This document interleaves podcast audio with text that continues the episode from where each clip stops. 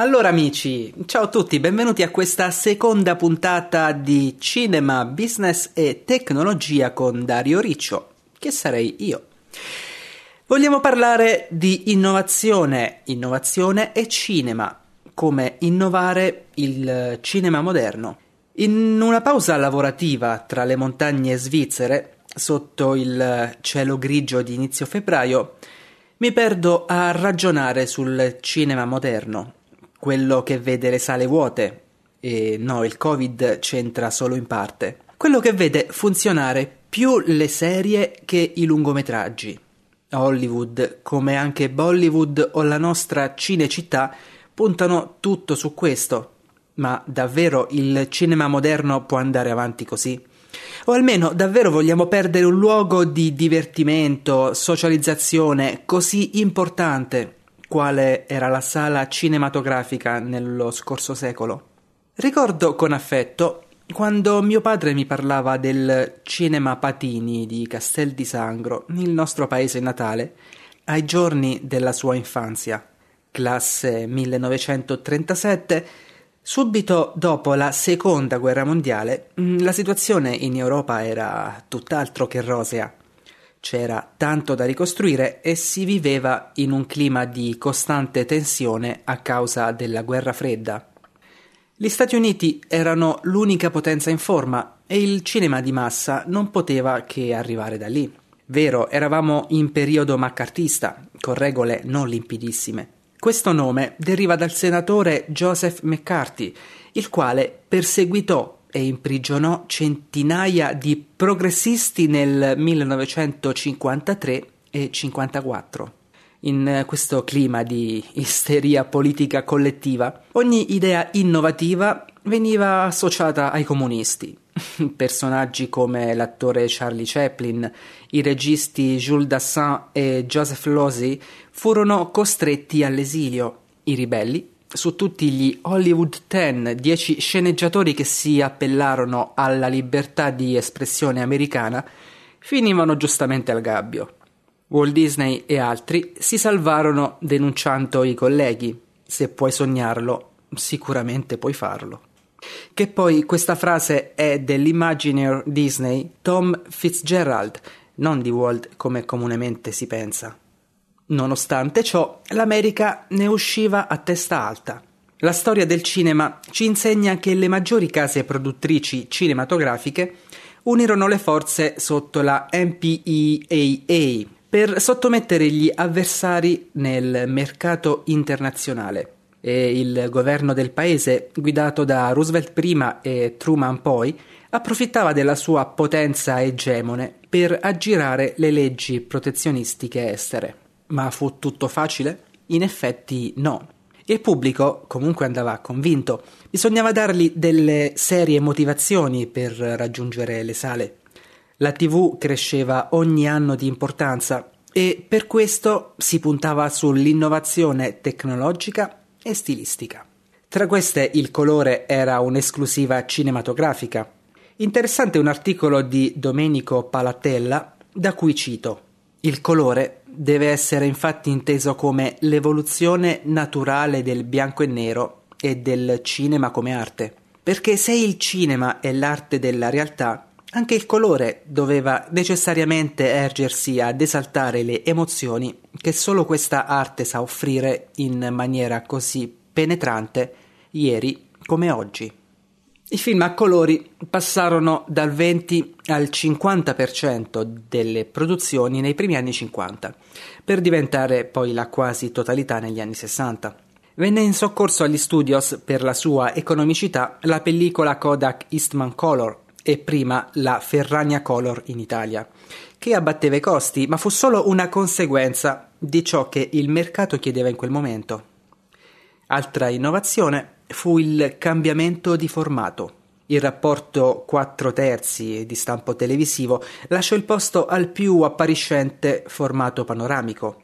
Poi ancora, i giovani erano attratti dai nuovi drive-in, c'era una vera competizione TV versus cinema. Il baby boom convinse i cineasti a cercare ogni modo valido per sedurre i giovani, ovviamente anche producendo serie TV che sono sempre piaciute, ma il cinema inteso come sala non fu mai abbandonato a se stesso. Dicevo mio padre. Eh, si moriva per andare al cinema e l'Italia non era l'America, di soldi ce n'erano davvero pochi e 100 lire per un bambino era davvero molto. Quindi si risparmiava e sì, a volte si accedeva al cinema patini gratis facendo gli occhioni al titolare. Ma che voglia di andare al cinematografo! Oggi è ancora così. Come evolve il tasso di frequentazione delle sale cinematografiche nel mondo? Per l'Italia ci viene in soccorso l'Istat. Un rapporto del 2018 fotografa la situazione dal 1993 al 2017. In quest'arco di tempo la percentuale di persone che si è recata al cinema più di sette volte in un anno è scesa di quasi il 20%. Al contrario, è salita la percentuale di chi è andato almeno una tantum per ricordare se la sala fosse ancora la stessa aumento che è stato aiutato dall'incremento del pubblico femminile che stranamente prima parevano meno affascinati dal grande schermo. Altro dato importante, sempre più ultra 65 anni vanno in sala, dal 6,3% del 93 al 15,2% del 2017. Dato positivo o allarmante? Sono onesto, non riesco a convincermi della risposta. Per chiudere però questa rapida carrellata, se siete curiosi sul blog c'è il link al report, il maggior motivo per cui non si va al cinema è, guarda caso, preferisco guardare i film a casa. Andiamo un po' indietro. Entriamo nella nostra macchina del tempo virtuale e addentriamoci nella prima metà del Novecento. Sempre in Italia, nel 1940, in media ogni abitante andava al cinema otto volte l'anno. Nel 1950 13, per arrivare ad un picco di circa 17 volte all'anno nel 1955. Da lì un costante declino, 5 ingressi l'anno nel 70, 4 nel 1980 per stabilizzarsi intorno ai 2 o meno negli ultimi 30 anni. Le cause la TV e a seguire internet, ma anche il prezzo del biglietto in costante aumento fino al 1990. E aggiungo io, la mancanza di vera innovazione in un mondo sempre più innovativo. Non fraintendetemi, nella produzione ci sono le innovazioni, anche tante, ma è nella fruizione che mancano, e forse questo è ancora più importante. Diamo uno sguardo oltreoceano? Il mercato statunitense è di certo più autorevole di quello italiano, non peraltro per i numeri, ma non va diversamente. All'inizio degli anni 30, circa 35 anni dopo l'apertura della prima sala, nel 1894, oltre il 70% della popolazione si recava al cinema almeno una volta a settimana. Il 70% percentuale che è scesa a circa il 40% nel 1935, per poi superare nuovamente il 60% nel 1944. Da allora una perdita continua di spettatori. Nel 1950 era il 30%, nel 1960 meno del 20% ed è il 1964 l'anno che nel mercato statunitense segnalò stabilizzarsi dei frequentatori abituali di sale cinematografiche al 10% circa della popolazione. Un chiaro motivo anche negli States è stato il prezzo del biglietto. Hollywood è sempre stata un'industria i cui governanti si autocelebrano come superiori alla plebe, che che se ne pensi, e in periodi di magra mai avrebbero rinunciato a parte dei loro guadagni milionari. Se c'erano meno spettatori, si alza il prezzo, semplice. Peccato che si tratti di un cane che si morde la coda. I soldi però non erano l'unico motivo. C'era anche un motivo sociale che torna ciclicamente. Durante la Grande Depressione economica negli anni 30, il cinema era un modo per sfuggire al freddo, al caldo e alla solitudine. Le sale riunivano estranei che uno di fianco all'altro condividevano l'unico momento sociale a disposizione di tutti. Torniamo all'epoca contemporanea. Ricordo il periodo in cui il cinema stereoscopico, i film in 3D, tornò in auge l'ultima volta. Non molti anni fa, ero nel pieno della mia accademia di cinema, circa nel 2011, bei tempi quelli.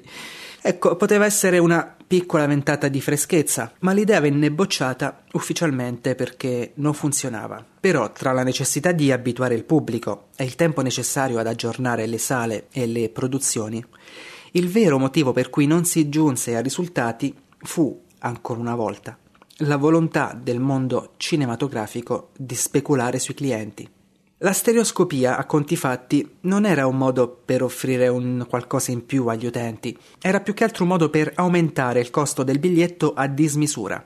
E io stesso, per quanto amassi vedere alcuni film in 3D, spesso preferivo la versione 2D solo per evitare i 12-13 euro di entrata. Quanti di voi come me? Quindi c'è una soluzione? A mio parere sì e c'è chi con più autorevolezza mi appoggia. Oddio, scendo dal piedistallo, sono io ad appoggiare lui. Ve ne parlerò nei prossimi giorni. Eh, la mia pausa è finita, ma si tratta fondamentalmente di tornare a rendere il cinema un'esperienza unica, irripetibile, divertente, sociale e, non ultimo, economica. Vogliamo riformare il cinema? Facciamo una rivoluzione insieme. Le grandi cose partono sempre dal basso e siamo nel periodo in cui è più facile farlo. Ciao.